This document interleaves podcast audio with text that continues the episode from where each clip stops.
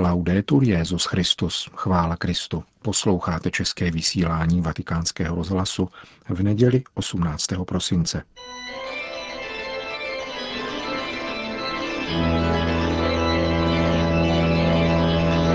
Komentář Církev a svět napsal italský filozof Rocco Buttiglione.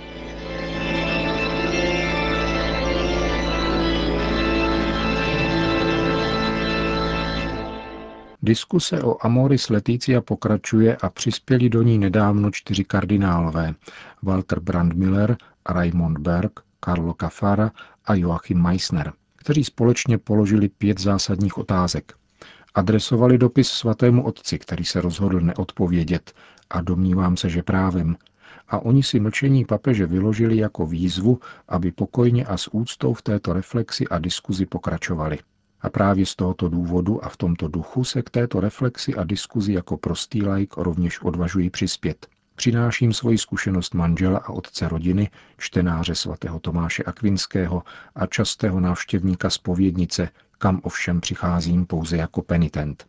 První otázka, kterou tito kardinálové kladou, zní, zda je v určitých případech dovoleno dát rozhřešení osobám, které byly sezdány, ale nyní žijí manželským soužitím, tedy v novém svazku, kde mají pohlavní styk. Mám za to, že ve světle Amoris Leticia, ale i všeobecných principů morální teologie by měla být kladná. Je třeba rozlišovat zřetelně mezi skutkem, jehož matérií je těžký hřích, a osobou, která se jej dopustila a může se nacházet v okolnostech, které odpovědnost za tento čin snižují, anebo v určitých případech dokonce anulují. Stačí pomyslet na případ ženy, která žije v naprosté ekonomické i psychologické závislosti a pohlavní styk je jí uložen proti její vůli. Nejde bohužel o školský kázus, ale o hořkou realitu, k níž dochází častěji, nežli se má za to. Zde chybějí subjektivní podmínky hříchu, plné vědomí a svobodný souhlas. Skutek zůstává špatný, ale není této osobě přičítatelný, anebo jen částečně trestním právu by se možná řeklo, že se nepohybujeme v teorii zločinu, jestli je skutek dobrý či špatný, nýbrž v teorii přičitatelnosti a subjektivních polehčujících okolností. Neznamená to, že nesezdané osoby spolu mohou legitimně provozovat pohlavní úkony. Tyto úkony nejsou legitimní. V některých případech mohou osoby upadnout do hříchu, který není těžký, nýbrž lehký, protože chybí plné uvědomění i svobodný souhlas. Mohlo by se však namítnout, že k rozhřešení je nezbytné předsevzetí už nehřešit. To je zajisté nutné. Penitent musí mít touhu víc této neregulérní situace a zavázat se, že bude jednat tak, aby z této situace skutečně vyšel. Je však možné, že nebude schopen dodržet zdrženlivost a dosáhnout i hned plné míry sebeovládání. Důležitý je zde pojem situace hříchu, jak jej nastínil Jan Pavel II. Není možné věrohodně přislíbit nespáchání určitého hříchu, pokud se žije v situaci, která vystavuje neodolatelnému pokušení se ho dopustit. K zachování předsevzetí je třeba snahy vyprostit se ze situace hříchu. Druhá pochybnost se týká toho, zda nadále platí učení Jana Pavla II. z encykliky Veritatis Splendor o skutcích, které jsou vnitřně špatné a nemohou být v žádném případě dobré. Zajisté ano, a to z důvodů již uvedených, Amoris Leticia nemění nic na hodnocení tohoto skutku, ale soustředí se na hodnocení míry subjektivní odpovědnosti. V trestním právu je vražda vždycky zapovězena.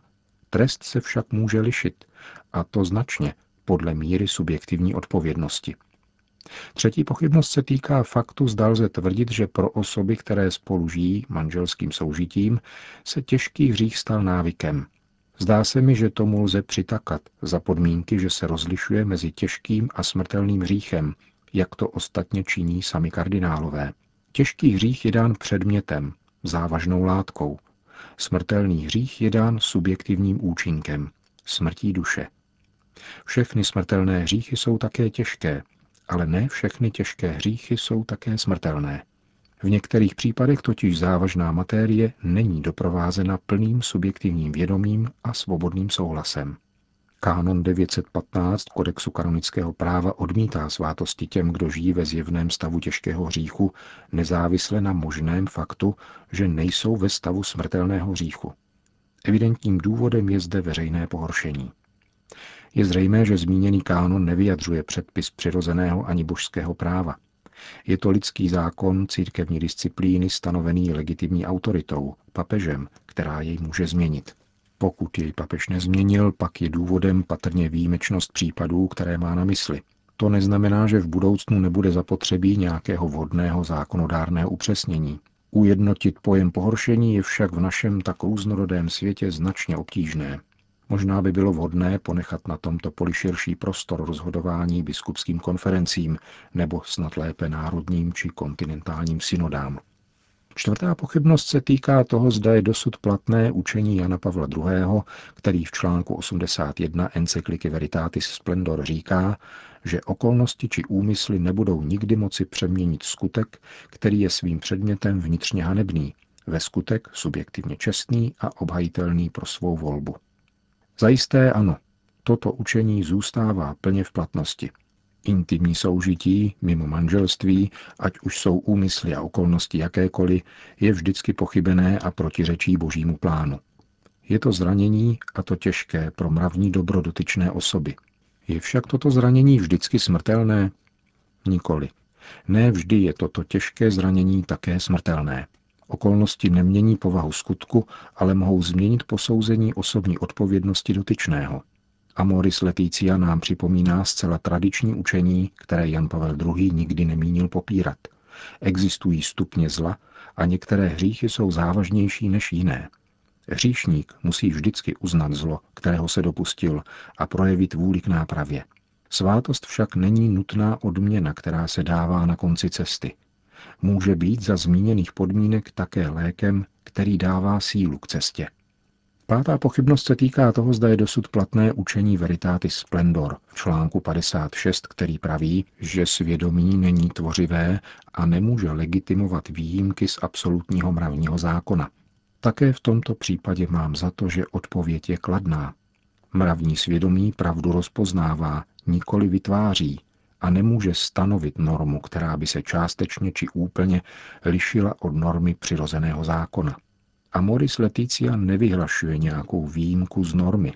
Cizoložství je vždycky zlo a penitent je vždycky povinen uznat vlastní vinu a vydat se na cestu ke splnění normy.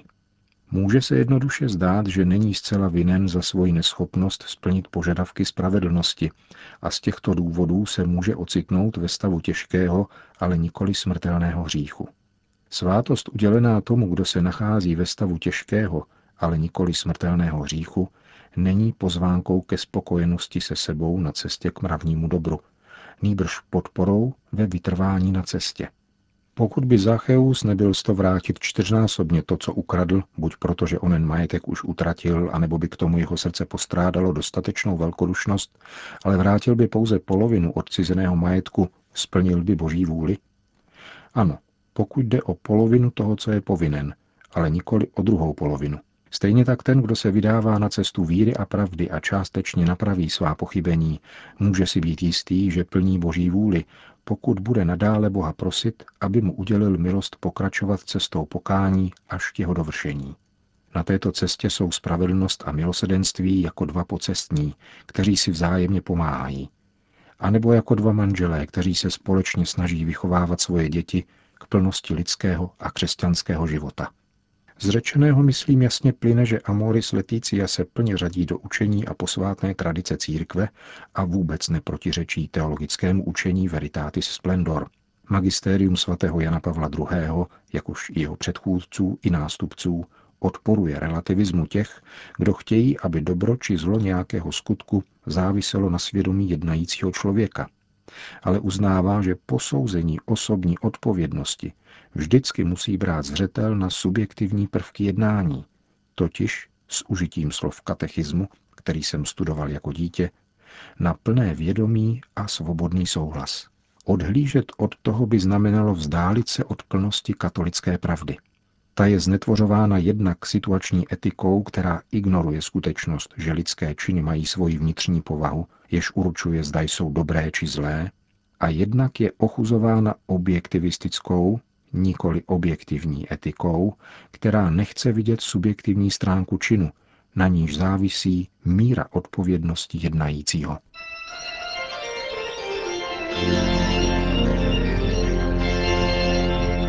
Komentář Církev a svět napsal italský filozof Rocco Buttiglione.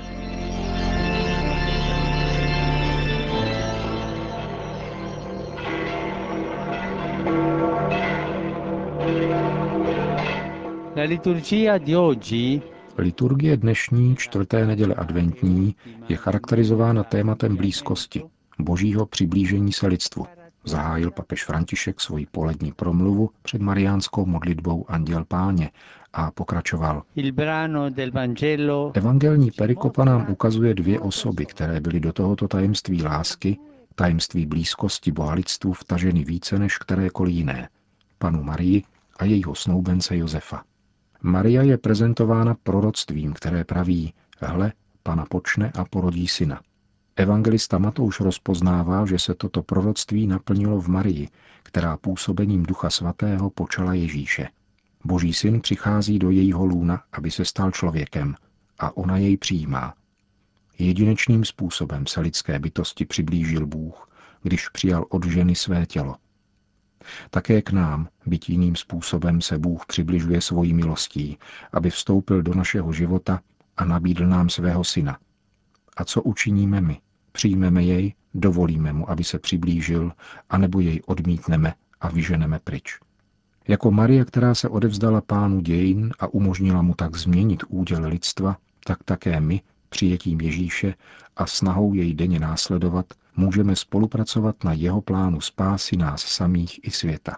Maria je proto vzorem, ke kterému vzhlížíme a oporou na níž spoléháme ve svém hledání Boha, ve svém přiblížení se Bohu, v přisvědčování, aby se Bůh přiblížil k nám a v naší snaze vytvářet civilizaci lásky.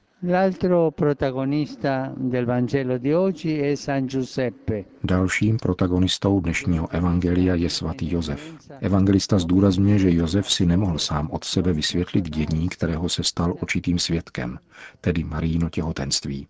Právě tehdy, ve chvíli pochybnosti i úzkosti, se také k němu přibližuje Bůh skrze svého posla a Josef je osvícen ohledně povahy onoho mateřství.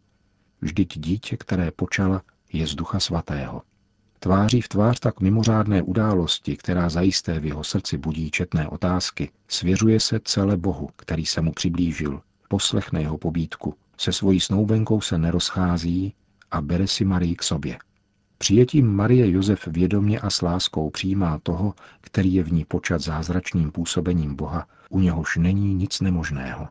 Josef, pokorný a spravedlivý muž, nás učí svěřovat se vždycky Bohu, který se přibližuje. Bohu, jenž se k nám přibližuje, je třeba důvěřovat. Josef nás učí, abychom se dobrovolnou poslušností nechali Bohem vést. Tyto dvě postavy, Maria a Josef, kteří jako první vírou Ježíše přijali, nás uvádějí do tajemství Vánoc. Maria nám pomáhá zaujímat postoj ochoty přijímat Božího Syna do svého konkrétního života, do svého těla.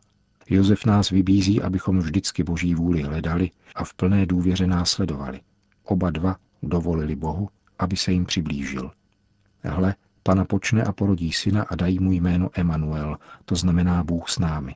Tak to říká anděl. Emanuel se bude jmenovat toto dítě, což znamená Bůh s námi. To znamená Bůh, jenž je nám blízko. Otevřu dveře Bohu, který se přibližuje, tedy pánu, který mne vnitřním vnuknutím nabádá učinit něco víc pro druhé, nebo když mne volá k modlitbě. Bůh je s námi. Bůh se přibližuje. Tato zvěst naděje, která se naplňuje o Vánocích, ať se naplní v každém z nás, v celé církvi i v maličkých, jimiž svět opovrhuje, ale které Bůh miluje a zbližuje se s nimi. Po společné mariánské modlitbě anděl páně Petrův nástupce všem požehnal. Sit nomen Domini benedictum. ex hoc nunc et usque in seculum, Aiutorium nostrum in nomine Domini. qui fecit celum et terram, Benedicat vos omnipotens Deus, Pater et Filius et Spiritus Sanctus. Amen. Amen. Končíme české vysílání vatikánského rozhlasu. Chvála Kristu, laudetur Jezus Christus.